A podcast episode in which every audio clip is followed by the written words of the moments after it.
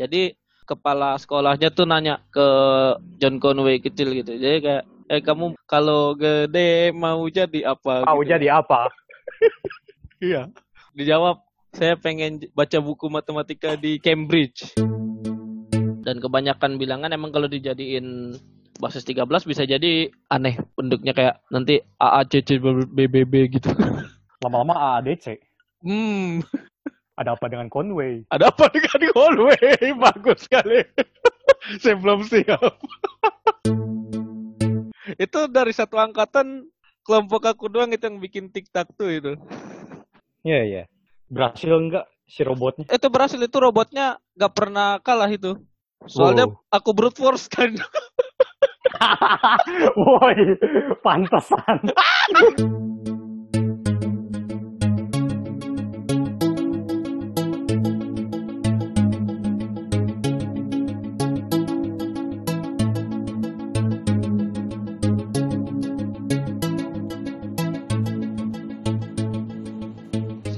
Datang di podcast Bebas Linear bersama saya Rizky dan partner saya Lawrence. Gimana kabarnya? Hmm, mulai gabut lagi. Udah gak ada seminar-seminar lagi ya? Belum ada yang menarik sih. Oh iya iya. Terakhir cuma ikut satu doang. Tuh yang di ini lagi UNSW lagi. Ya, ya. Mantap. Yang. Oxfordnya belum belum terlalu menarik ya. Topiknya mungkin yang Selasa depan kali. Ya. Oh ya, sebelumnya ini saya pengen bahas update yang rada penting ya. Ini lo Bola? ngikutin bukan bukan bukan. Lo ngikutin ini enggak sih yang di Twitter gitu atau yang di berita-berita itu yang di Amerika lo tau nggak? Tahu nggak? Oh, George, George Floyd. Ya ya George Floyd. Jadi Ya, kayak ya, jadi kayak George Floyd ini seseorang yang berkulit hitam gitu yang ditangkap polisi lalu di apa disiksa gitu di sampai Ya. meninggal Ya, kayak 8 menit itu wah ya, ya, Ah. tuh. ya maksudnya ini selain diskriminasi rasial ini juga kayak masalah polisi baik polisi jahat gitu loh Iya, ya. dan apa ya eh kayak diskriminasi diskriminasi kayak gini tuh kayak pasti akan ter, akan senantiasa terjadi kalau misalnya masih ada orang yang merasa superior gitu Iya. Dan gue yakin ini bu, gak cuma sekalinya ini tuh di Amrik tuh. Udah. Eh, gua gua lupa ada di mana ya gua lihat. Yang lebih baru apa polisi eh, ngedorong lansia gitu. Gak, gak ngerti juga ya lansianya ngapain. Kayak ini polisi datang terus lansianya datang dari arah berlawanan. Terus gak ngerti juga gimana tiba-tiba lansianya didorong sampai jatuh sampai berdarah kepalanya. Gila itu. Itu yang ya masa-masa itu ya pas lagi masa-masa protes gitu ya? Ya ya ya itu kan maksudnya apa ya? Apakah kayak polisi di sana kayak diberikan wewenang yang terlalu over atau ya, nggak tahu deh. Ya maksudnya itu kan gak mungkin cuma sekali itu terjadi gitu kasus-kasus kayak gitu tuh pasti udah lama gitu kayak bergulir kayak bola salju gitu loh. Dan ya ya puncaknya kemarin sampai ada rusuh gitu sampai ada penjarahan di mana-mana gitu kan.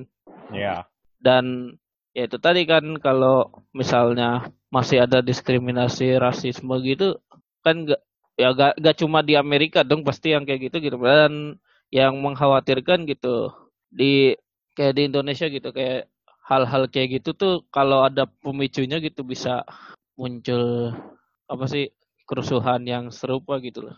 Ya jadi ya apalagi sebenarnya kan masih belum selesai sama covid gitu loh. Kita ini kan ya benar. Jadi ya parah lagi. Ya gitu loh maksudnya ya ini kita ya tidak mem- tidak membenarkan diskriminasi rasial dalam bentuk apa pun atau diskriminasi dalam bentuk apa pun lah. Kita ya. ya cukup persamaan kuadrat aja lah yang didiskriminasi lah. Jangan orang. Ya ya dan yaitu eh, pesan pesan-pesan dari kita yaitu kita jaga persatuan jangan jangan terpecah belah gitu jangan jangan ada diskriminasi gitu kayak ya semoga di mana pun khususnya di Indonesia jangan pernah ada diskriminasi serupa apalagi diskriminasi lain juga jangan ada Iya iya iya benar-benar. Jangan yakin kita lagi ada musuh bersama gitu loh. Kita fokus ke musuh bersama dulu gitu. Ya ingat Naruto juga ada musuh bersama langsung bersatu gitu. Kita juga ada musuh bersama harus bersatu dan setelah itu kita juga dia bersama kan kayak Naruto sudah tidak terpecah belah lagi negara-negara sudah damai. Ya dan setelah itu ya kita tetap harus bersatu gitu. Iya kayak Naruto juga kan setelah itu damai kan lima negara dan negara-negara kecil lain. Mantap mantap. Oke oh ya yang update yang lu kirim dah yang itu kan apa IMO jadinya online ya? Iya, ternyata Rusia parah belakangan ini Bung, 8.000, 9.000 sehari nambahnya tidak terlihat memungkinkan untuk September IMO di Rusia, jadinya fix virtual online. Nah, terus itu gimana tuh jadinya eh, seleksi-seleksinya gitu? Oh, nggak tahu ya beberapa negara udah ada tim IMO-nya. Setahu saya Cina udah ada. Indonesia? Karena Cina udah ini udah meredakan di sana udah jadi selesai lah seleksinya. Kalau nggak salah hmm. Indonesia tuh udah kemarin pas pelatnas 2, cuma hasilnya belum diumumin. Oh, oh iya. Gitu. Ya oh plat ya kan Indonesia kan pelatnas berapa dulu kan baru ikut gitu ya, tapi ya ka karena online jadi tidak keluar negeri.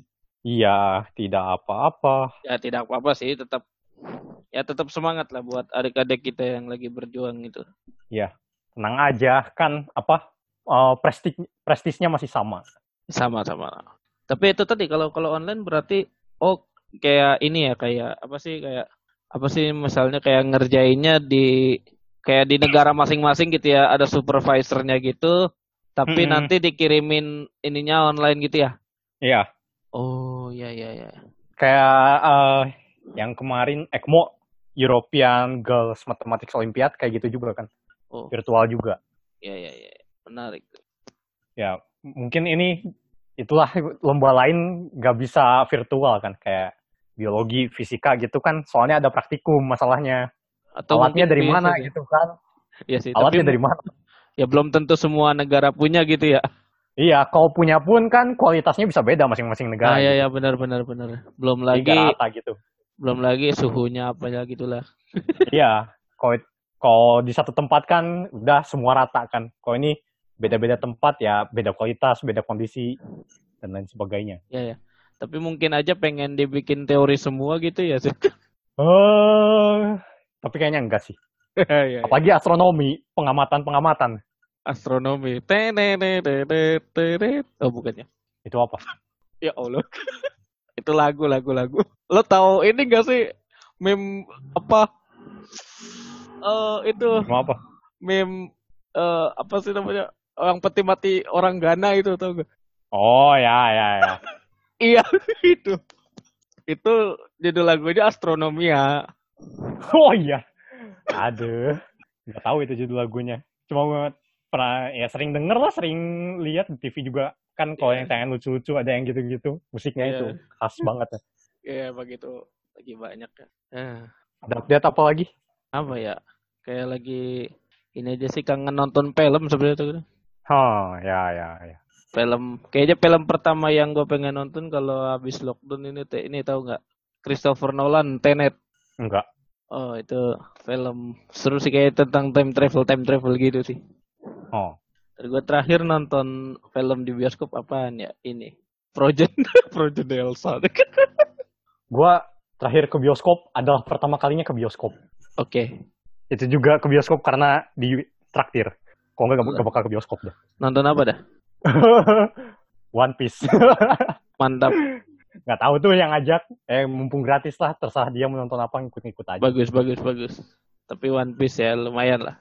Lumayan lah, gak wibu-wibu amat lah.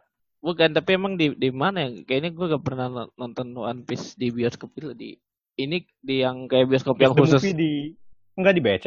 Oh, di ya ya ya, kadang ada tuh. Sama ini, Bang gue jadi inget ini nonton nggak pas tahun kemarin tuh pas di Makassar pas hari abis hari oh, iya. MIPA tuh gue, gue kan ada, agak stres gitu ya uh. terus agak ngedok lagi agak ngedon gitu terus tiba-tiba malam di luar hujan kan mau jalan-jalan nggak bisa ke mana-mana uh. terus tiba-tiba di luar ada ini si Faras yang juara Apain? satunya lagi nungguin apa terus katanya lagi lagi pada mau komen mau nonton ini mau nonton Avenger. Gue gue gak gue untung gue biasanya emang kalau ke mana-mana bawa tas kan jadi gue udah siap dompet di mana gitu deh. Ya. terus gue langsung boleh join gak bu? Ini masih ada nggak tempatnya? Coba-coba aja kita gue gitu.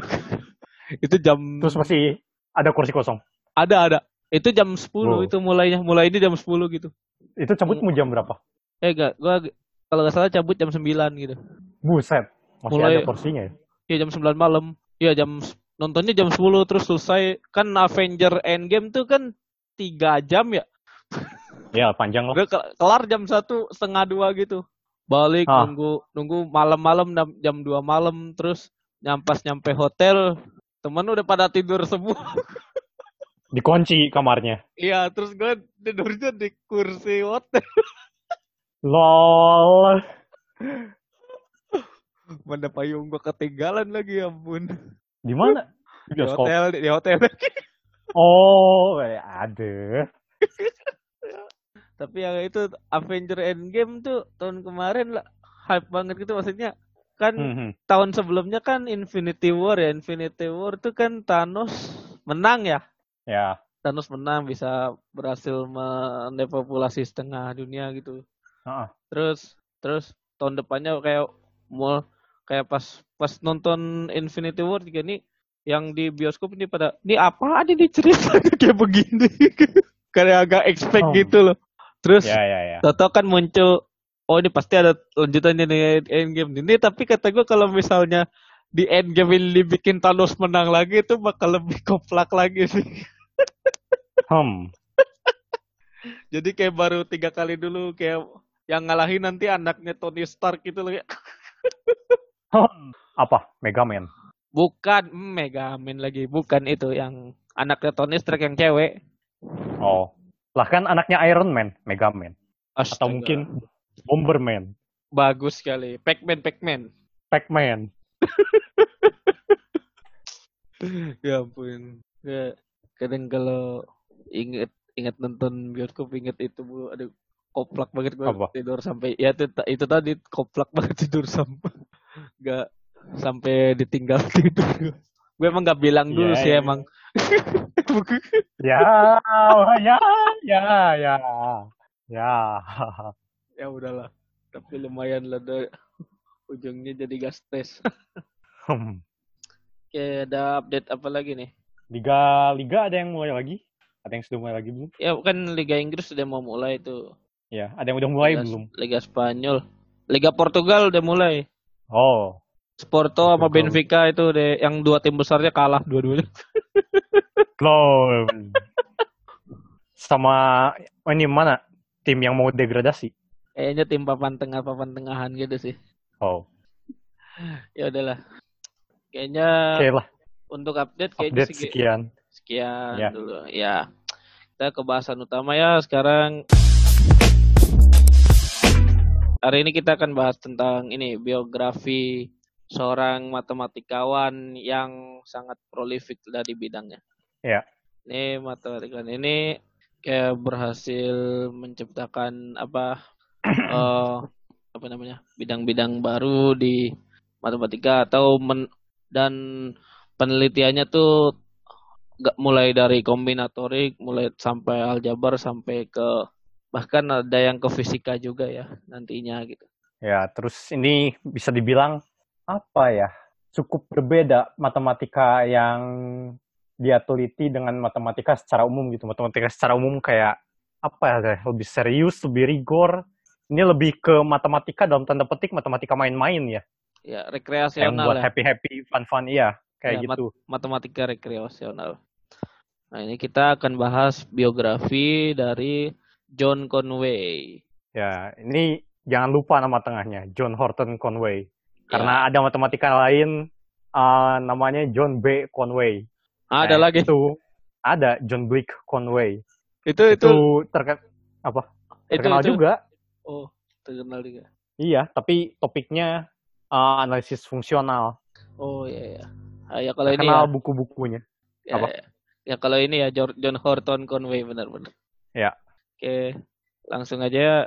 Jadi John Horton Conway ini lahir pada 26 Desember 1937 di Liverpool di Inggris. Ya, setelah Natal ya.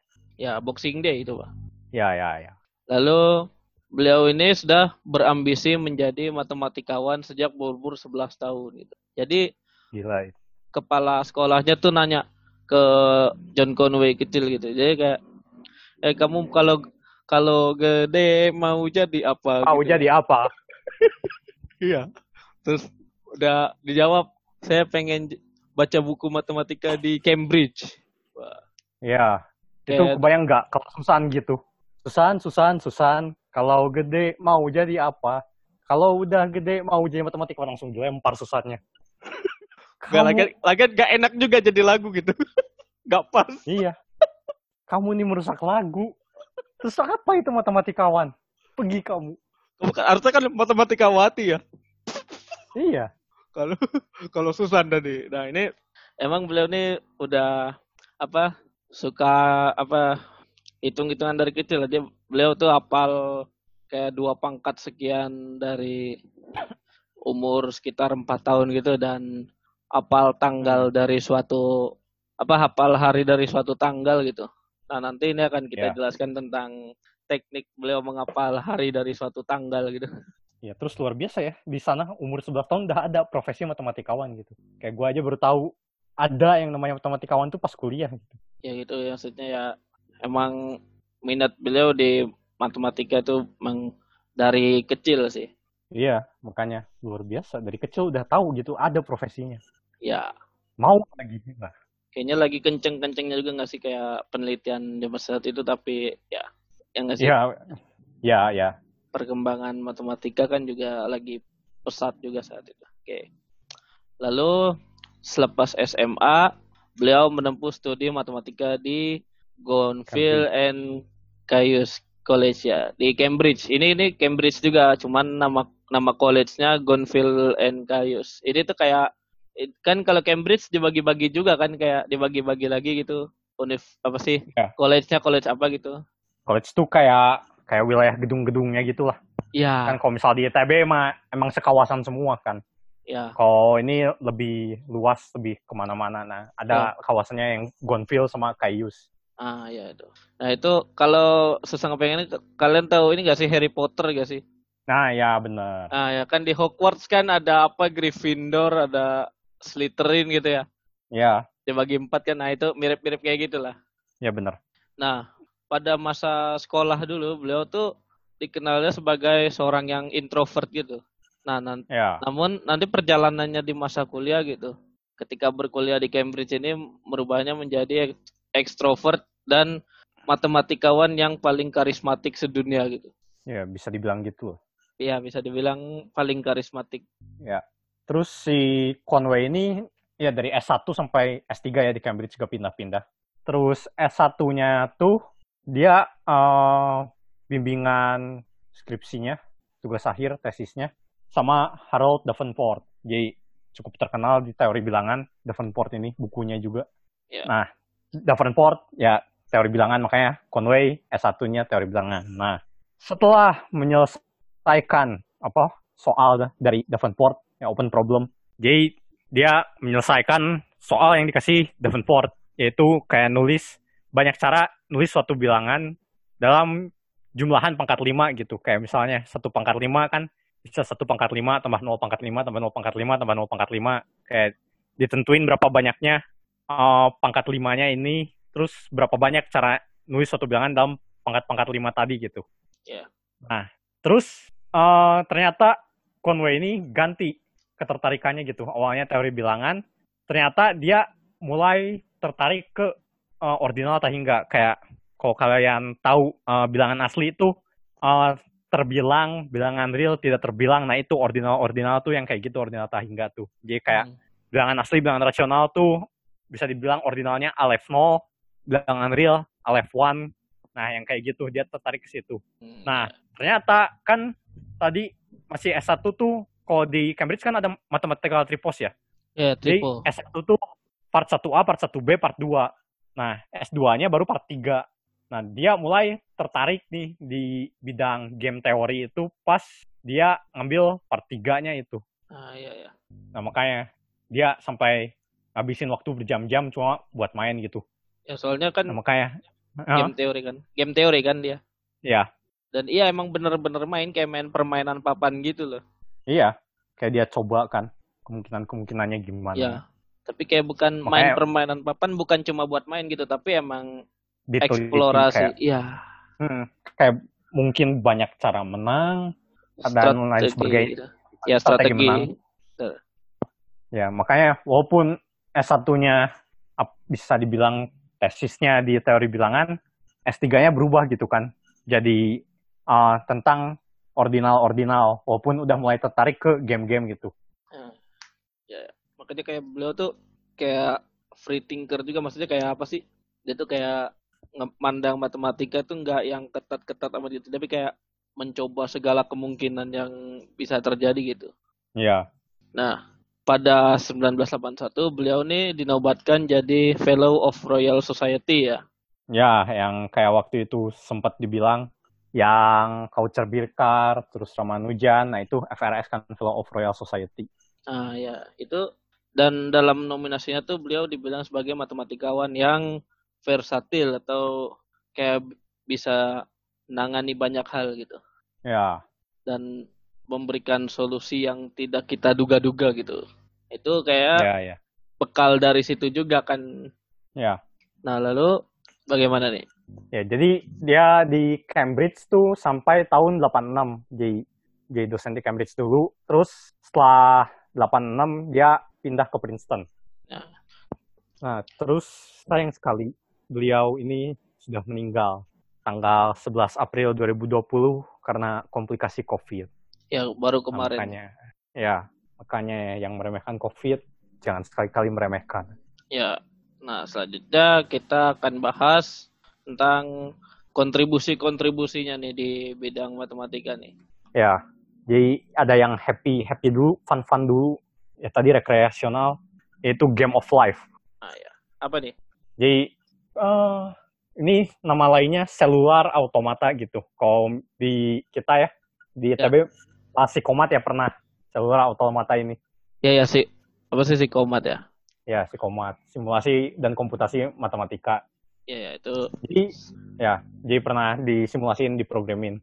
Ya ya. Jadi gini, kayak bayangin eh bidang dua dimensi, kayak bidang kartesius gitu. Terus kita bagi ke persegi-persegi satuan gitu.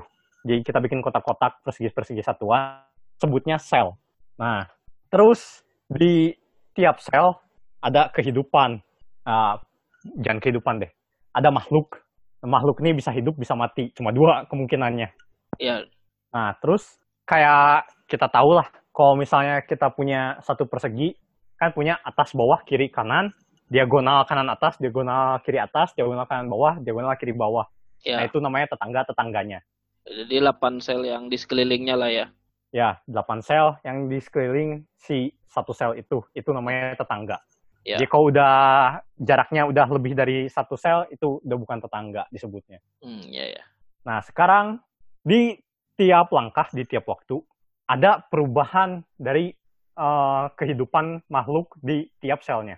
Ya. Nah, jadi aturannya begini. Ada Di- ini ya. Sel yang hidup, jadi di satu sel yang makhluknya hidup, tapi punya eh, dua tetangga atau kurang yang mati. Jadi pokoknya kalau ada sel hidup, di tiap waktu tuh kurang dari dua tetangganya atau maksimal dua tetangganya mati gitu. Ya. Kalau under ya.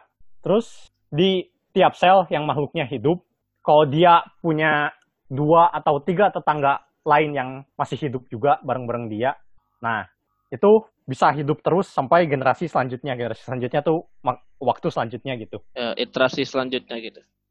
Iterasi selanjutnya, proses selanjutnya, langkah selanjutnya, waktu selanjutnya. Oke. Nah, terus kalau si sel yang hidup itu punya lebih dari tiga tetangga yang mati, ah, punya dari tiga tetangga yang hidup, dia mati gitu. Karena, Karena ini overpopulasi kebanyakan, ya. terlalu padat penduduknya. Terus yang pertama tadi maksudnya kayak kalau punya sel hidup, punya kurang dari dua tetangga yang hidup, dia mati. Karena kesepian lah apa, berpopulasi, dia bunuh Ya. diri.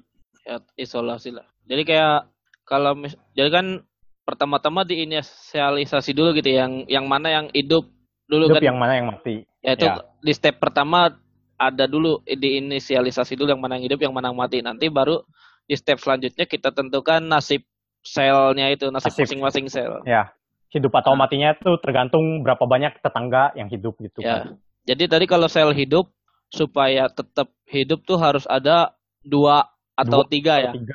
Nah, Ya. Lebih dari itu mati, kurang dari itu kayak cuma satu tetangga-tetangga atau gak ada tetangga sama sekali dia mati. Ya, ya, ya. Nah, kalau kalau Nah. selnya ternyata mati gimana nih? Kalau ternyata mati, dia masih bisa hidup dengan syarat punya tepat tiga tetangga yang hidup. Ya. Nah, jadi kayak kalau punya tiga tetangga yang hidup, mungkin ada yang suami istri, mungkin lahir anak, anaknya di sel yang itu. Ya, jadi kayak bereproduksi. Ya, bereproduksi lah dibilangnya. Nah, ini nanti akan dalam apa di Game of Life ini akan ada pola-pola menarik nih yang kayak ada yang bisa bergulir sampai terus-terusan gitu. Ya, jadi ada sel yang hidup terus, ada sel yang mati terus, terus Ada yang yang hidup mati hidup matinya apa ada yang berpola gitu kan. Iya. Ada yang Kayak setelah sekian langkah, uh, setelah sekian langkah dia hidup, terus setelah sekian langkah dia mati, setelah sekian langkah hidup lagi kayak gitu kan, ada yang kayak Ya, gitu. ya. Tuh coba kalau misalnya di kayak di MATLAB gitu kan bisa kayak kayak di ngewarnain grid aja gitu. Nanti kayak Ya, ya. bisa apa sih? Ada yang apa sih bikin kayak pesawat gitu. Jadi kayak yang hidupnya Ya, tuh seolah-olah bergerak. Ya, ya. Soalnya sebenarnya gua, gua dulu punya nih game Game of Life nih di komputer lama tuh. Jadi jadi kayak Terus? game game Windows ME gitu ya, game Windows 95 apa. Jadi kayak ada Ya, koleksi game gitu. Iya, game namanya Game of Life bener terus gua gak tahu kan ini ngapain gitu gua gambar gua malah gambar kan itu gambar apa Ya, gambar pegunungan Ya, ya. grid gridnya kan bisa kayak bisa diwarnain gitu ya jadi kayak diwarnain Ya benar-benar. gambar gambar pegunungan terus terus nanti ada pilih menunya run gitu terus tahu jadi collab sendiri gitu Iya. Ya loh, masih kecil mana ngerti kan itu iya gua ngapain. iya gua gak ngerti kan itu ini kenapa gambar jadi menjadi begini oh ternyata ada Itu simulasi game of life dari iya, Conway gitu kan. Iya simulasi game of life ternyata itu kan. Ini kan pernah Iya, jadi soal ujian psikomat juga tuh yang waktu itu tuh. Iya, Itu kalau gak kalau gak inget aturannya tuh udah buyar aja itu.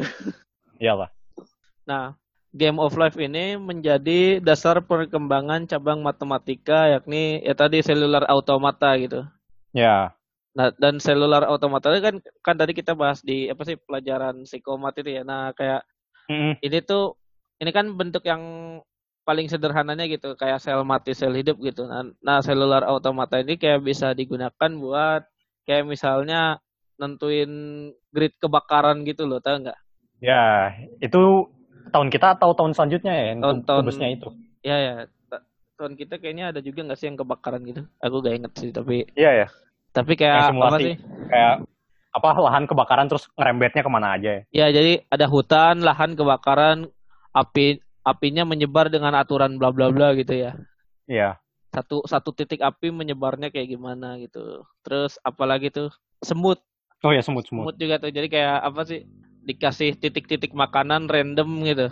Iya, Terus terus ada semut keluar gitu. Ini ngikutin gitu apanya? Ngi- semut ngikutin makanannya gitu. Lewat jalur Ya, ya. mana aja gitu. Mm-mm. Nanti kan semut kan kayak ngasilin suatu hormon menghasilkan suatu hormon apa hormon gitu kan hormon Ya. apa sih namanya feromon kalau nggak salah jadi kayak kalau misalnya udah semut itu jalan yang menghasilkan feromon nanti diikutin semut lain gitu jadi kayak pertama-tama bakal acak dulu nanti lama kelamaan bakalan satu jalur aja tuh semut-semutnya Iya. yang kayak gitu-gitu nah Nah, terus ini dipakai juga di Turing Machine ya. ah ya Turing machine Ya, jadi ada pengembangannya di Turing Machine. Jadi kayak ini buat Intel yang kayak gitulah. ya, ya kode kode Turing nggak sih kalau saya Ya, Hmm, ya, aku agak kurang tuh sih kalau Turing Machine. Nah, walaupun begitu, beliau kurang menyukai temuan yang satu ini, kurang menyukai Game of Life gitu. ya, Karena menurut beliau tuh kayak overshadowing apa sih penemuan-penemuan beliau yang lain gitu, kayak penemuan beliau yang lain yang lebih hebat tuh tertutup gitu. Iya, ya. Nah, jadi karena ini dia ada penemuan lain. Penemuan lainnya apa? Penemuan lainnya apa? Yang ini. Ya. Ah, Jadi iya, iya. ada bilangan surreal. Ah iya ya benar, bilangan surreal. S U S U R R E A L. Surreal. Ya. Nah, ini yang justru yang beliau sangat apa sih bangga-banggakan di sini. Banggakan ya. Bilangan Soalnya kan surreal. Sebelumnya udah ada super real, hyper real yang gitu-gitu. Ya, Dia seneng banget nih pas uh, lebih general lagi surreal gitu. Hmm, Jadi beliau mengonstruksi sistem bilangan yang disebut bilangan surreal ya Kayak- kayak kayak tadi perumuman dari sistem bilangan real gitu. Ya. Nah, sistem bilangan ini dimuat dalam buku berjudul Surreal Numbers Ya. yang Tapi dibuat oleh bukan Conway ya yang bikin. ya ya itu buku nih Donald Knuth Iya. KNUTH.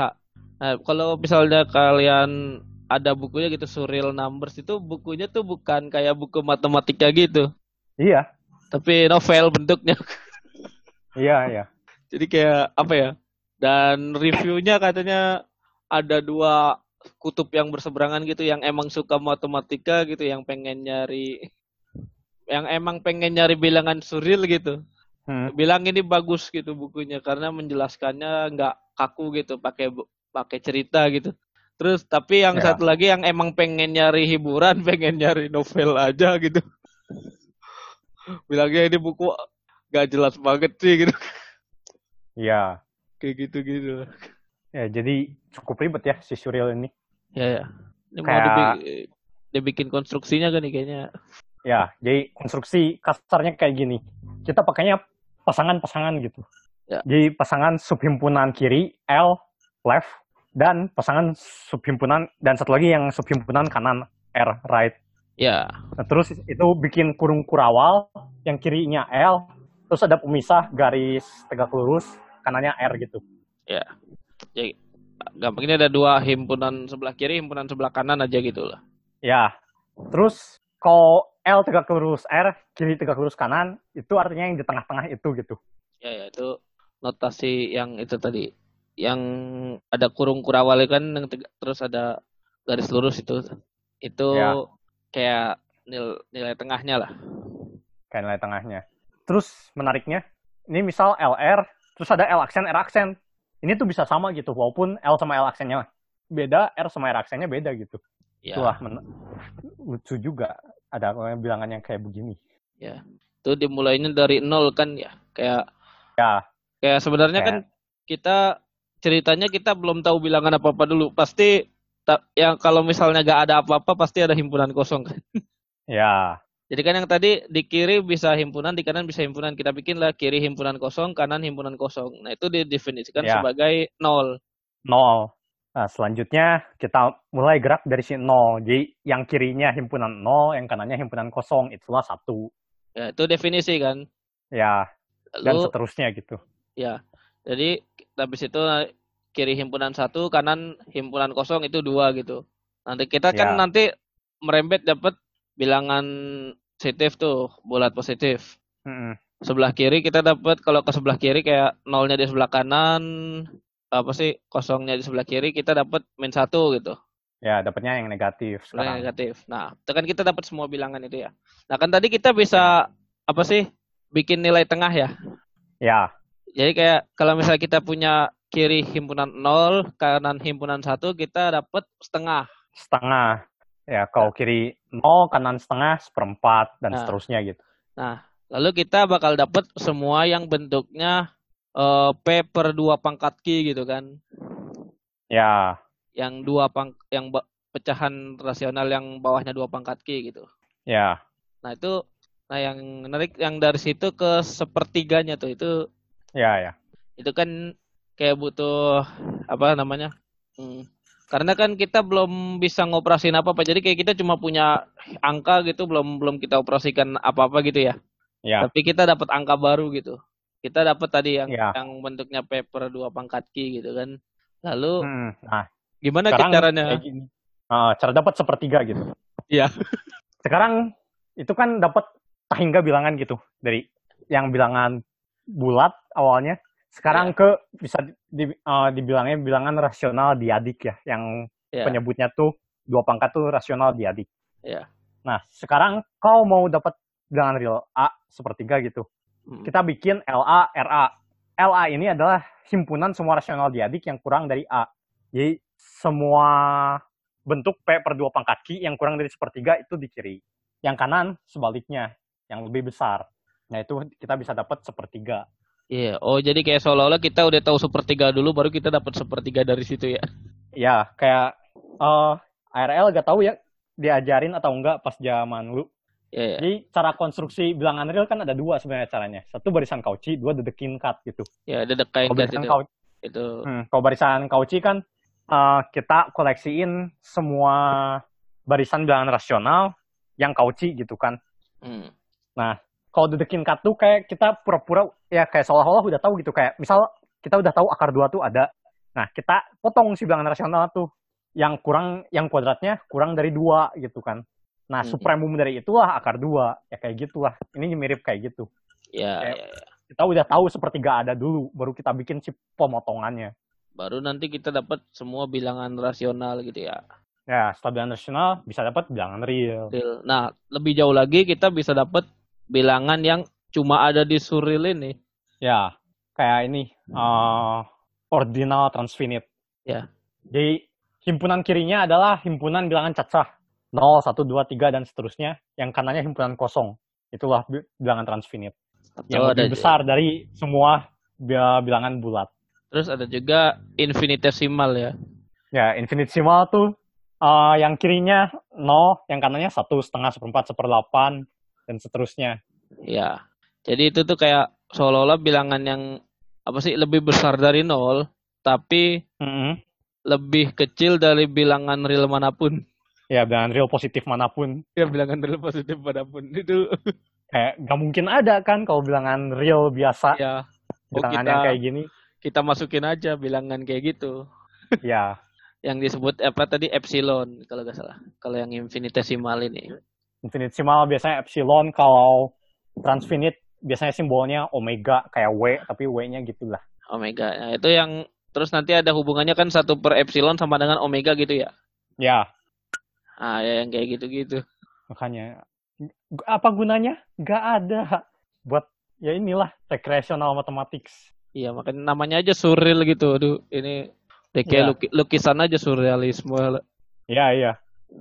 Tapi maksudnya itu seru juga kan kayak ka- memperumum bilangan real gitu. Jadi bilangan real ternyata cuma subset dari surreal gitu. Surreal, ya.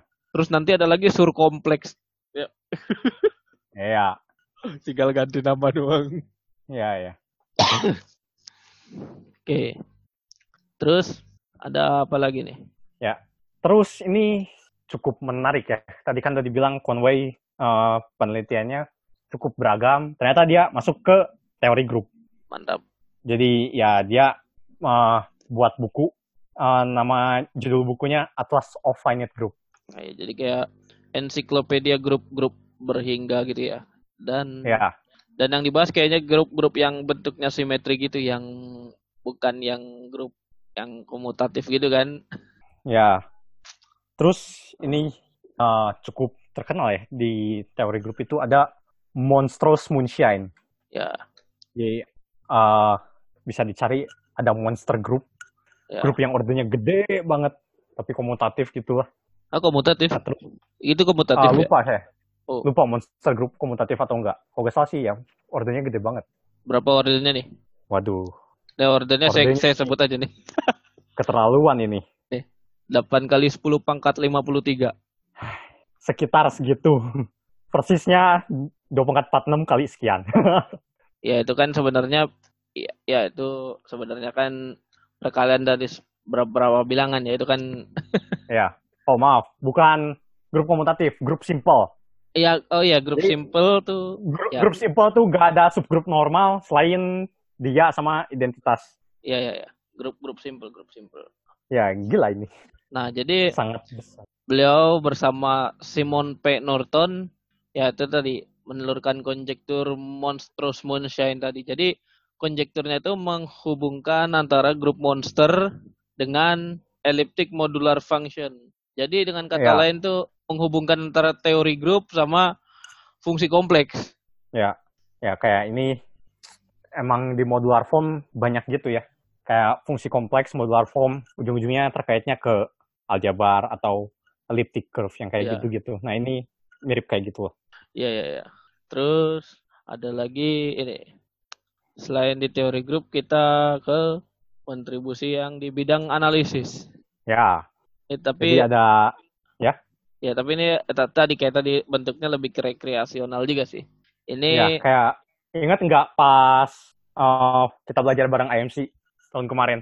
oh iya iya, ingat Oh, ingat ingat. at- at- atau gue lupa lunya udah ada atau belum. Ya ini kayak saya ngasih soal iseng, ada nggak sih fungsi dari real ke real yang gak monoton di mana-mana? Terus Ah. tapi dapat semua gitu kan? Gak Dapat semua bilangan tuh. real, Gak monoton tuh maksudnya gak ini ya.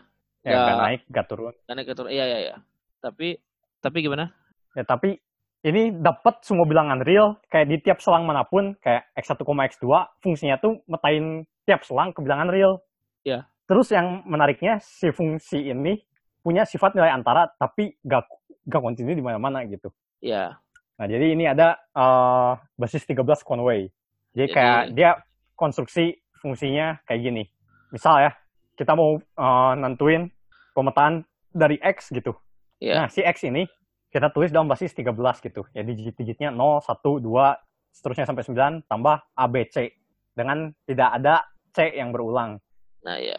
Maksudnya gimana Nah. tidak ada C yang berulang tuh kan Nggak boleh ada C, C gitu kan. Jadi kan kan kalau misalnya tahu nggak sih yang 0,99999 sama dengan satu gitu ya?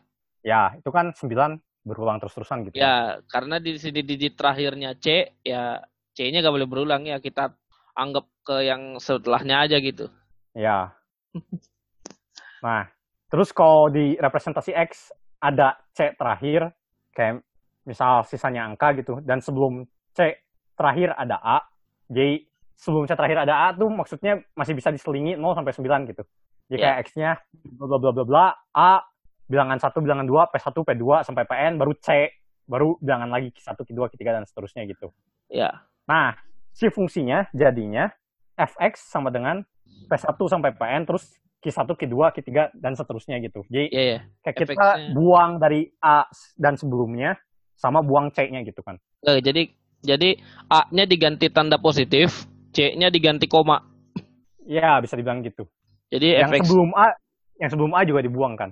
jadi ya. fx-nya P1, P2, P3 bla bla bla, PN, koma Q1, Q2, Q3 bla bla bla dan itu dalam basis 10. Ya, ini karena mau petain ke real kan. Makanya Ya. kita pakai basis balik lagi ke basis 10. Ya. Jadi tadi X-nya dimasukin ke basis 13, dimasukin ke fungsi, ya fungsinya hasilnya basis 10 lagi. Nah, terus aturan kedua, kalau yang tadi sebelum C terakhir kan A, sekarang sebelum C terakhir adalah B gitu.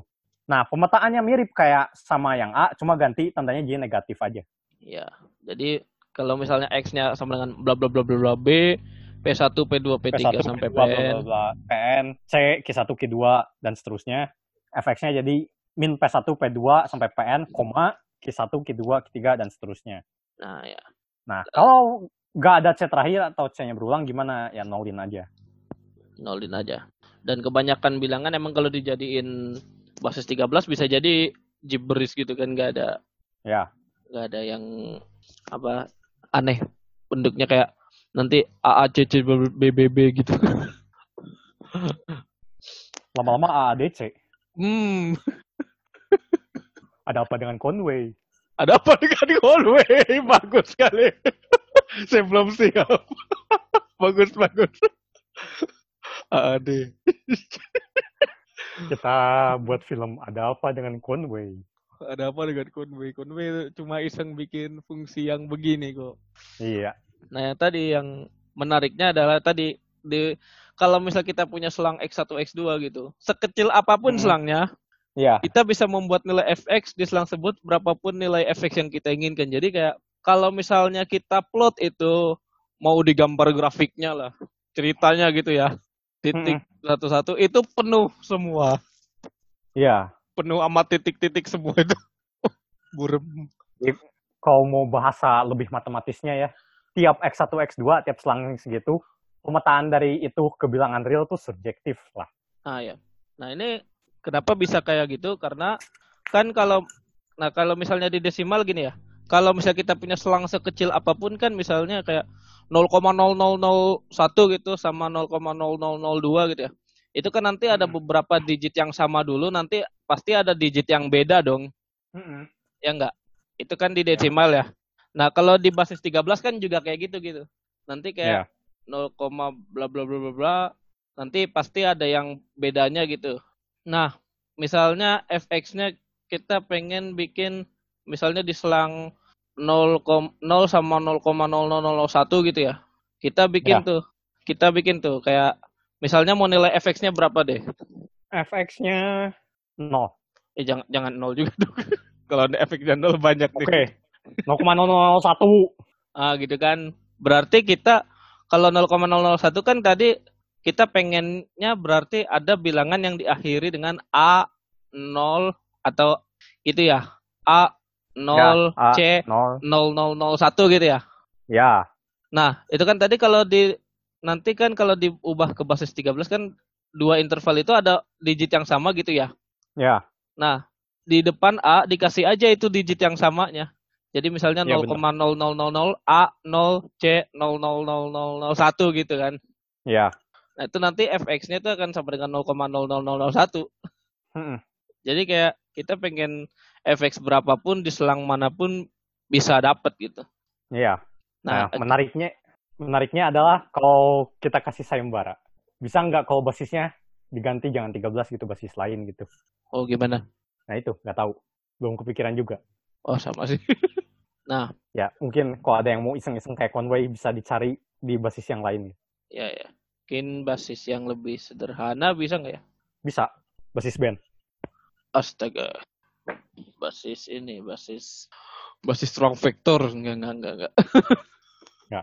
Nantilah Nanti. Nah, akibatnya kan tadi boleh dicoba-coba. Ya. fungsi ini tadi memiliki sifat nilai antara kan jadi kayak di setiap ya FA-nya berapa, FB-nya berapa, kita bisa nyari nilai mana pun kan di situ ya. Ya di, di tengah-tengah itu. Tapi tidak kontinu ya yang jadi membuktikan bahwa converse dari teorema nilai antara itu salah gitu. Jadi kan kalau teorema nilai antara itu gimana sih kan eh, Kan kalau misalnya misalnya punya FA sama FB gitu. Misal FA-nya kurang dari FB gitu. ya tadi F-nya F-nya kontinu ya. F-nya continue. Untuk teorema nilai antara harus continue gitu. Ya. Nah, dia pasti dapat semua antara FA sama FB gitu nilai-nilainya. Kayak misal FA-nya 0, FB-nya 1, pasti ntar dia suatu saat kena setengah juga gitu. Ya, ada ada C sehingga FC sama dengan setengah gitu. Kalau F-nya kontinu maka teorema Hmm. nilai antara gitu kan.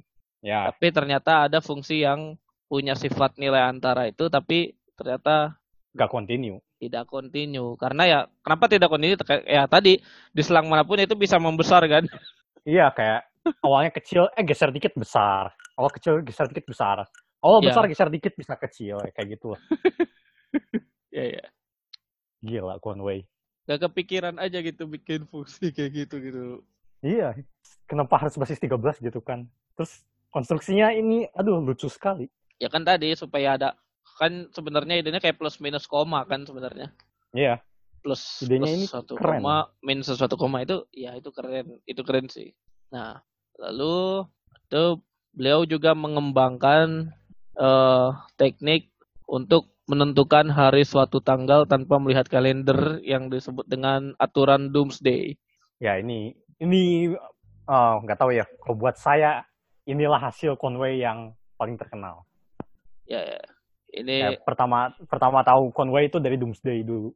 ya ya ini ikan di bermatematika.com ini apa YouTube-nya Pak Bara ya pernah ini pernah dibahas juga nih hari terakhir pas mau lebaran tuh. Cuman kataku harusnya bukan bahas doomsday bukan pas hari terakhir pas mau lebaran harusnya harusnya pas Karena udah tahu lebarannya kapan. ya pas pas tanggal ke-15 puasa tuh yang katanya rame katanya mau ada kiamat apa. Oh iya, apa sih itu? Ya itu jadi kayak apa sih ada yang memprediksi bakal apa sih bakal tanda-tanda kiamat tanggal segini gitu. Oh, Padahal harusnya kalau dalam agama saya kalau misalnya beriman pada hari akhir gitu ya, bukan dengan memprediksi tanggal gitu tapi dengan ya memperkuat iman mem, apa sih memperbanyak ibadah gitu Hmm, hmm. cara beriman terhadap hari akhir gitu loh dan Hmm. oh ya kal dan tadi balik ke doomsday doomsday in- yang dibahas ini bukan hari akhir ya bukan Bukan, bukan. bukan nggak ada hubungannya sama hari kiamat. Doomsday di sini ya ini cuma penamaannya doang. Jadi dengan aturan Doomsday ini adalah gini, eh, pada suatu tahun gitu, Hmm. tanggal-tanggal berikut ini akan jatuh pada hari yang sama, yakni 4 April, 44 ya, Hmm. Hmm. 6 Juni atau 66. Ini sekarang kita lagi rekaman 6 Juni nih, kita rekaman di Doomsday ini berarti kan. Ya, Terus tapi bukan hari 8 terakhir kita rekaman ini. apaan? Bukan hari kita terakhir rekaman ini. Ya maksudnya ya Walaupun Hmm. ini Doomsday, ini bukan Dooms yang tadi, bukan hari terakhir. ya maksudnya itu yang yang disebut dengan doomsday itu apa sih Ya, tanggal-tanggal yang, yang jatuh pada hari yang sama.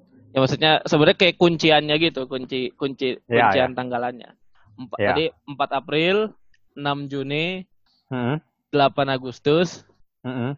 10 Oktober Hmm. 12 Desember jadi 44 66 88 10 10 12 12 ya Ya. artinya apa kayak sekarang eh, 6 Juni kan Sabtu nih ya Hmm. Jadi kayak kalau 6 Juni Sabtu, 4 April Sabtu juga, 8 Agustus Sabtu juga gitu. Hmm. Lalu kan tadi kan yang genap nih udah nih, yang dari April genap udah nih. Yang ganjilnya gimana? Nah, ada apa sih jembatan keledai jadi kayak gini. Eh kerja 95 dari jam 9 sampai jam 5 di 7-Eleven. Hmm. Jadi 95 sama 59 itu doomsday juga. Itu hari yang jatuh di hari yang sama. Hmm. Terus 7 sama 11 jatuh di hari yang sama. Tuj- Jadi kayak Ya, 9 7, Mei, 11. ya 7 11 11 7 kan. Ah. Jadi 9 Mei, 11 Juli, 5 September sama 7 November itu jatuh pada hari yang sama dan hari yang sama dengan yang sebelumnya juga yang 4 4 April 6 Juni 4, tadi. 6, 8, 8, 10, 10, 12, 12 ya. Nah, ya nih. Nah, lalu kan tadi kan dari ini ya, dari April ke belakang ya. Nah, kalau Hmm. kunciannya Maret gimana? Kuncian Maret sebelum Maret gitu. Nah, Gimana aja ya? ini ada juga kalau kuncian sebelum Maret, kalau Maret itu kunciannya adalah di 0 Maret. Hmm. Hmm. Hmm. Jadi hari terakhir Februari lah. Hmm. Lalu untuk Januari sama Februari ini kayak digabung aja sih. Jadi kunciannya untuk Januari atau Februari adalah eh, 0 Februari kalau non kabisat ya. Hmm. Lalu 1 Februari kalau kabisat. Hmm. 0, 0 Februari artinya 31 Januari lah. Nah, tanggal-tanggal tersebut tuh jatuh di hari yang sama yang disebut dengan Doomsday. Ah, jadi tadi fun fact fun fact juga ternyata beliau lahir dan meninggal juga di Doomsday ternyata. Oh iya, Iya coba tadi tadi tanggalnya kan 26, 12. 26 Desember. Iya itu itu Doomsday juga itu. Harinya sama sama 12 Desember kan 12 Desember sama 11 April. Ya kan ya? Oh, 12 Desember. Ya, ya, benar-benar. Ya. Nah, itu ta- tadi tanggal-tanggal kunciannya. Jadi kayak kita nentuin hari dalam setahun pakai tanggal kuncian itu. Lalu kita mau nentuin Doomsday jatuh pada hari apa di suatu tahun gitu kan. Ya. Nah, ya, jadi kita misalkan dulu kayak Minggu tuh hari ke-0 gitu. Senin hari ke hari ke-1 dan seterusnya sampai Sabtu hari ke-6. Ya. Lalu untuk menentukan doomsday pada hari apa di suatu tahun, kita cek dulu angka abad. Ya. Angka abadnya jadi kan kalau abad di sini dihitungnya jadi misalnya kayak 1900 sampai 1999, 2000 Hmm. sampai 2009 itu. Nah, angka abadnya ini berulang empat kali gitu. Jadi kayak ini untuk tahun sekitar tahun abad yang dekat-dekat aja ya. Ini 1800 sampai 1899 tuh angka abadnya 5. Ah, ah. 1900 sampai 1999 angka abadnya 3. Mm-mm. 2000 sampai 2099 angka abadnya 2. Hmm. 2100 sampai 2199 angka abadnya nol. Hmm. Jadi sebenarnya itu bisa dibilang kurang dua terus gitu. Hmm. Kurang dua terus tetapi kalau Nah, tapi yang misalnya 2000 sampai 2099 berapa tadi? Dua ya tapi yang 2000 ke 2099 tuh dua. Jadi ke- kecu- tapi jadi kalau misalnya dari 19 ke 20 itu kan kayak dari tahun kelipatan 4 ke kelipatan 4 turunnya satu. Oh, ya ya. Nanti nanti 2002 tahun 2200 sampai 2299 angka abadnya 5 lagi. Hmm. hmm, hmm. 5 kayak gitu terus. Ya kalau misalnya yang buat ke- keperluan kalian kayaknya pakai yang 2 sama Ini 3 dua. aja. Iya. yang 2000 sampai 2099 itu angka abadnya 2 ya. Terus Ya. lalu kita misalkan dua angka terakhir tahun nih kita baru tadi kan kita udah dapat angka abad ya lalu kita cek tahunnya misalkan dua angka terakhir tahun itu Y gitu JK Wah. 2020 kita ambil 20-nya gitu Ah. Nah lalu langkah pertama kalau misalnya Y ganjil maka Y ditambah 11 lalu dibagi dua Hmm. lalu kalau misalnya Y genap langsung Y dibagi dua Hmm. Nah, itu hasilnya kita sebut Y1. Hmm. Nah, lalu langkah kedua, jika Y1 ganjil, maka Y1 ditambah 11. Hmm. Nah, itu kita sebut hasilnya Y2 gitu. Hmm. Jika Y1 genap, langsung saja Y, Y2 sama dengan Y1 gitu. Hmm. Tadi kan kita dapat Y, Y1 sama Y2 ya. Hmm. Lalu langkah ketiga, hitung Y2 modulo 7. Hmm. Lalu eh, selanjutnya hitung 7 ditang, ditambah angka abad dikurangin Hmm. hasil modulo tadi yang Y2 modulo 7 Hmm. lalu dimodulokan 7 lagi. Hmm. Diperoleh nanti hari Doomsday. Hmm. Coba coba coba. Coba coba. Misal nih, tahun lahir gua kan 98. Iya.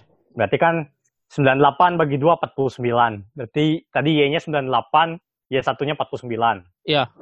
Sekarang Y1-nya dia tambah 11. 49 tambah 11 60. Mm-mm. Ya kan? Itu Y2-nya ya 60. Iya. 60 modulo 7 berarti 4 ya. Iya. Terus 7 tambah angka abad, angka abadnya tadi 3 ya. Iya, 9 Berarti 9. Heeh. 10 kurangi 4 ya. 6. Iya. 6. Berarti Sabtu si Pada Doomsday-nya. Sabtu hari Doomsday-nya Sabtu. Oh, oke oke. Lalu mau nyari tanggal berapa gitu. Terus abis dapat Sabtu ap- gimana? Ya, tergantung mau nyari tanggal berapa tanggal 19 di 1998 tuh mau nyari tanggal berapa gitu. Mau nyari 1 Januari. Oke, 1 Januari 1998. Tadi kan kalau Januari Nah. tuh eh, kunciannya kan di 0 Februari ya. Kalau eh 98 tuh gak bisa gak sih? 98 98 kabisat bukan. Eh, bukan kan kalau. Eh, bukan, kelipatan bukan, 4. sorry, sorry. Kelipatan 4 Sembilan- kan. sembilan- Ya, ya, ya. Ya, Ya, Kalau berarti bukan 0 Februari ya. 0 Februari ya. Berarti 31 Januari tuh Doomsday-nya. 31 31 Januari Januari. itu berarti hari Sabtu. Hari Sabtu ya. Turun Kurangi turun terus. 28. Ya, berarti 3 Januari ya hari Sabtu. Ya, 3 Januari Berarti hari 1 Sabtu. Januari hari Kamis. Ha, 1 Januari hari Kamis. Coba cek. deh. Nah, silahkan dicek di kalender. Silakan dicek. Wow, iya, iya, iya, iya. Keren, keren. Benar ya? Ya, ya. Ya, kayak gitu. Ada lagi yang mau coba lagi? Udahlah. Satu aja Jadi, contoh, Mas. Satu aja. Satu aja contoh. Ya.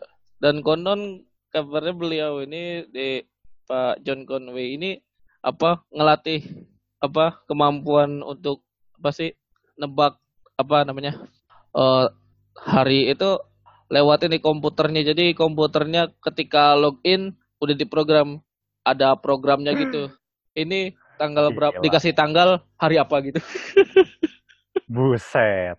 mantap Cukup sekali. Yakin kalau misalnya apa kalau rapat-rapat apa itu gak ada yang berani ngasih hadiah kalender itu yakin gak? Kalender kalian tidak berguna. Ya. tanggal merahnya. Ya kayak kalian kayak kalau ada yang ngasih kalender, ha ini apa ini penghinaan ini? Yang dibutuhkan adalah kamu kasih tahu saya kapan tanggal merah, saya tahu hari apa. Wow. Iya. Kasih tahu tanggal merahnya saja. ya ya itu. Ini keren juga nih aturan ini. Iya. Wala- walaupun sekarang ya emang tadi bisa bisa pakai kalender di dicek. Iya, iya. Nah selanjutnya eh, warisan-warisan lainnya ya tadi tadi kan beliau bikin apa mengkonstruksi game of life ya. Hmm. Nah selain game of life ini beliau juga menemukan beberapa permainan permainan yang kayak permainan apa sih papan gitu atau permainan yang bisa dimainkan dua orang gitu ya. Ya. Dan, dan coba kalian cari aja deh itu namanya ada yang namanya Sprouts S P R S P R O U T S Ya. dan ada juga yang namanya Philosophers Football. Hmm. Nah, ini mungkin ya bisa buat seru-seruan lah sama teman-teman lah kalau lagi ini. Dan ya emang beliau gak cuma nemuin aturan mainan gitu, tapi kayak menganalisis ini permainan ini ada strategi auto win gak gitu loh. Jadi kayak permainan ini ada strategi auto win, apakah ada eh kemungkinan skenario sehingga auto kalah gitu ya. Ya, Kan ada kayak misal kita main game dua orang kan, apakah si pema- kalau dua-duanya main optimal, si pemain pertama selalu menang atau enggak gitu kan? Ada cara biar si pemain pertama selalu menang atau enggak. Ah, iya. Terus ada cara main kedua selalu menang atau enggak yang kayak gitu-gitu kan? Iya yang kayak gitu. -gitu. Gue inget soalnya dulu pernah ini apa? Tahu gak kan PRD pengantar rekayasa desain angkatan kita ya, tahu nggak? Kan gua Yang semester 1, semester 2 semester 2 semester 2 yang robot-robotan. yang robot, ha. Yang bikin robot kan kayak ada Aha. kok ada lombanya gitu kan, ada lomba. Oh Ada iya, yang- iya, iya. Terus ada yang bikin robot kayak lima jenis robot gitu disuruh bikin. Terus kelompok aku satu-satunya yang bikin robot tiktak tuh Ha, itu dari satu angkatan kelompok aku doang itu yang bikin tiktak tuh itu Iya, iya. Terus- Berhasil enggak sih? apa Berhasil enggak si robotnya? oh enggak itu, itu, itu berhasil itu robotnya nggak pernah kalah itu soalnya Wow. aku brute force kan Woi, pantesan. ah kalian ah yang yang main Rubik aja boleh lihat source internet kok. Keterlaluan Anda pantas brute force mah. oh iya jelas lah. Jadi kayak gue tahu main apa kalau dapet tengah tuh pasti bisa ngendalin permainan kan? Iyalah. brute force. Oh, yang pak yang bikin daripada yang lain bikin Rubik ya lo bikin Rubik bikin apa sih Ya Rubik kok sayang gua. ya Rubik kan tapi tapi ngelihat source kodenya ya Yoi. udah ada di internet Makanya nyari yang gampang. padahal itu katanya yang yang apa yang ada hadiah Iya ada hadiahnya, tapi yang lain jago-jago ya. Terus Rubik, tergantung Rubiknya kan. Kalau Rubik Iya. kita udah cat-cat warnanya putar-putar, mampus. kalau apa lecet Iya. Kelompok saya satu-satunya yang bikin tiktok tuh dan pakai brute force mantap. Auto itu robotnya auto win itu. Atau at, at least se- seri sih emang emang bisa. Jadi kayak ya kayak gitu lah kayak ng- analisis permainan itu. Kadang justru Ya, yang matematika bisa dipahami lewat cara-cara yang kayak gitu gitu bukan yang saklek saklek banget gitu. Ya soalnya kan, ya analoginya lebih enak kali buat kita. ya lalu ya beliau juga berkontribusi dalam pengembangan game teori. Nah, beliau menerbitkan buku berjudul On Numbers and Games. Dan bersama Elwyn Berelkam dan Richard Kagai Nah, beliau itu menulis buku ya Winning Ways for Your Mathematical Plays ya gimana gimana Matematikawan yang terkenal tuh Richard Kagai yang gue bilang baru meninggal Maret kemarin ya. ya ya. Tapi itu udah tua sih, udah 103 tahun. wow panjang umur juga ya 103 ya Iya. Mantap. Berarti lahir tahun ini. Tahun 1917 itu. Atau 1916 kan, tergantung Iya, iya, atau- ulang tahunnya kapan. Iya ya benar-benar. Sekitar tanggal segitu. Iya. Nah, lalu kontribusi lainnya ada di teori Knot. eh Conway Ya. Alexander Polynomial. Lu lu ngerti gak tentang ini? Ya, knot tuh uh, di topologi. Jadi kayak bahasnya itu, knot kayak tali diikat-ikat kayak gimana. Kasarnya kayak gitu, tapi ntar masuk ke topologinya sih, ujung-ujungnya. Oh, iya, iya. Jadi ini tuh, apa, bisa dibilang low dimensional topologi. Topologi yang dimensinya rendah kalau knot nih. Oh, dimensi. Emang ada yang dimensinya tinggi apa gimana? Ya, jadi dipisah ya biasanya dimensinya kalau topologi itu dimensi 3 4 di atas itu. Soalnya dimensi 3 4 nih ternyata perilakunya berbeda dengan dimensi yang lebih tinggi gitu. Hmm, ya. Itu kayak ini gak sih kayak tali sepatu gak sih? Iya. Ya. Oh, ya oh, mak makanya namanya kenut ya. Iya, ya. Ya, uh, kau kau mau nyari apa kan sempat bahas juga saya ikut seminar yang sama Aksai Venkates. Iya tahun lalu ada tuh videonya di YouTube dia bahas hubungan teori knot sama teori bilangan. Keren itu. Oh ya tuh ngubungin analisis sama kombinatorik lagi ya mantap ya bang. Ya ya. Terus ada juga di fisika ini free will theorem. Jadi hmm. ceritanya adalah kalau misalnya ilmuwan penguji gitu bisa menentukan kuantitas apa yang akan diukur pada suatu eksperimen fisika gitu ya. Maka hmm nanti partikel elementer yang diujinya juga bebas menentukan arah putaran atau spin gitu. Hmm. Tentukan yang ada apa gitu di bawah kan ada elektron, neutron gitu ya. Kan hmm. ada lagi di lebih elementer lagi itu yang ada spin-spinannya itu. Nah, partikel elementernya ini juga bebas menentukan arah putaran supaya pengukuran konsisten dengan hukum fisika gitu. Hmm ya dia mungkin yang uh, apa pendengar kita yang fisika bisa lebih ngerti lah. Ya. Nah, ini list dari saya kayaknya udah. Ada lagi? Kayak, kayak tadi yang di teori bilangan, yang dia hmm, mecahin salah satu konjektur. Ini bukan salah satu ya, lebih tepatnya kasus khusus konjektur. Warings konjektur yang tadi, jumlah pangkatan lima itu. Ya, jadi yang tadi ya. ya. Hmm, nah, ternyata ini tuh udah dipecahkan oleh matematikawan lain dalam waktu yang hampir bersamaan gitu. Namanya Chen Jingrun. Ya. Ya. Jadi menarik ini. Warings konjektur ini kayak uh, apakah tiap bilangan asli bisa dituliskan sebagai jumlah pangkat ke K, terus berapa banyak pangkatnya, kayak gitu berapa banyak caranya. Ya. Jumlahan N buah pangkat K gitu ya. Ya. Kalau yang Conway buktikan ini kan ini ya yang 37 khusus yang ya? pangkat ya khusus pangkat 5 juga lagi. Ya, jadi kayak setiap bilangan asli bisa ditulis sebagai apa sih A1 pangkat buah. Ha. Ya, jadi kayak A1 pangkat 5 tambah A2 pangkat 5 tambah bla bla bla sampai A37 pangkat 5. Ya, tapi masih boleh nol itu. Masih ada boleh nol nol. Ya, ya, ya emang pasti ada yang nol. Kalau satu kan ya, ya Iya, satu kan nggak mungkin lah. Mungkin sih. Min satu, min satu, min satu. itu harus positif ya? Harus non negatif sih. Oh ya harus non negatif ya, ya. Kalau yang non negatif ya emang emang bisa berulang kan maksudnya. Ya. Tapi dari bukti kan bisa itu tadi salah satu buk apa sih kasus khusus dari konjektur waring ya. Nah kalau ya. konjektur waringnya sendiri apa setiap bilangan bisa bisa gitu dituliskan sebagai itu gitu. Ya, dengan pangkatnya yang lebih umum nggak cuma pangkat lima gitu. Jadi kayak sebarang pangkat ini tambah ini bisa gitu. Ya. Terus nanti lebih pertanyaan lebih lanjutnya berapa banyak cara gitu. Kalau misalnya bilangannya gede, kayak ya kita butuhnya asimptotiknya doang kan kok. Udah sangat gede, berapa banyak cara gitu.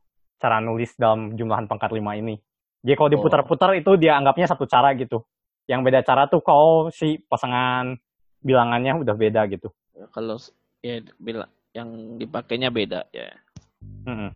Nah terus Conway ini ya mungkin apa recreational mathematics kayak apakah ini punya tempat gitu di hati para matematikawan? Uh, tentu punya.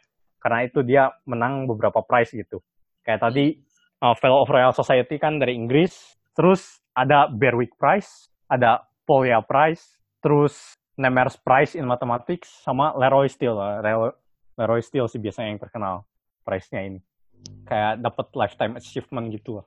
Ya itu berarti kayak apa ya ya matematika sebagai matematika itu sendiri emang masih ada tempatnya gitu di ya apa di kalangan matematikawan gitu ya walaupun kayak hubungannya apa sama matematika lain, perkembangannya apa? Nggak ada kan kayak ini bener iseng-iseng doang gitu kan. Ya. Tapi ternyata masih punya tempat gitu kan. Hmm. Atau emang mungkin belum ketemu aja gitu. Ya bisa jadi emang belum ketemu ya intinya aplikasi yang lebih dalamnya lagi. Ya. Ya kayak teori bilangan aja kan kita harus nunggu berapa lama baru sampai tahu ada namanya kriptografi coding yang kayak gituan kan. Hmm. Padahal kayak grup lapangan kayak udah ada dari tahun kapan gitu ya. Ya, tapi aplikasinya baru ada baru ada tahun 1900-an sekian puluh 80-an kalau nggak salah. Ya. Nah, kayak gitu.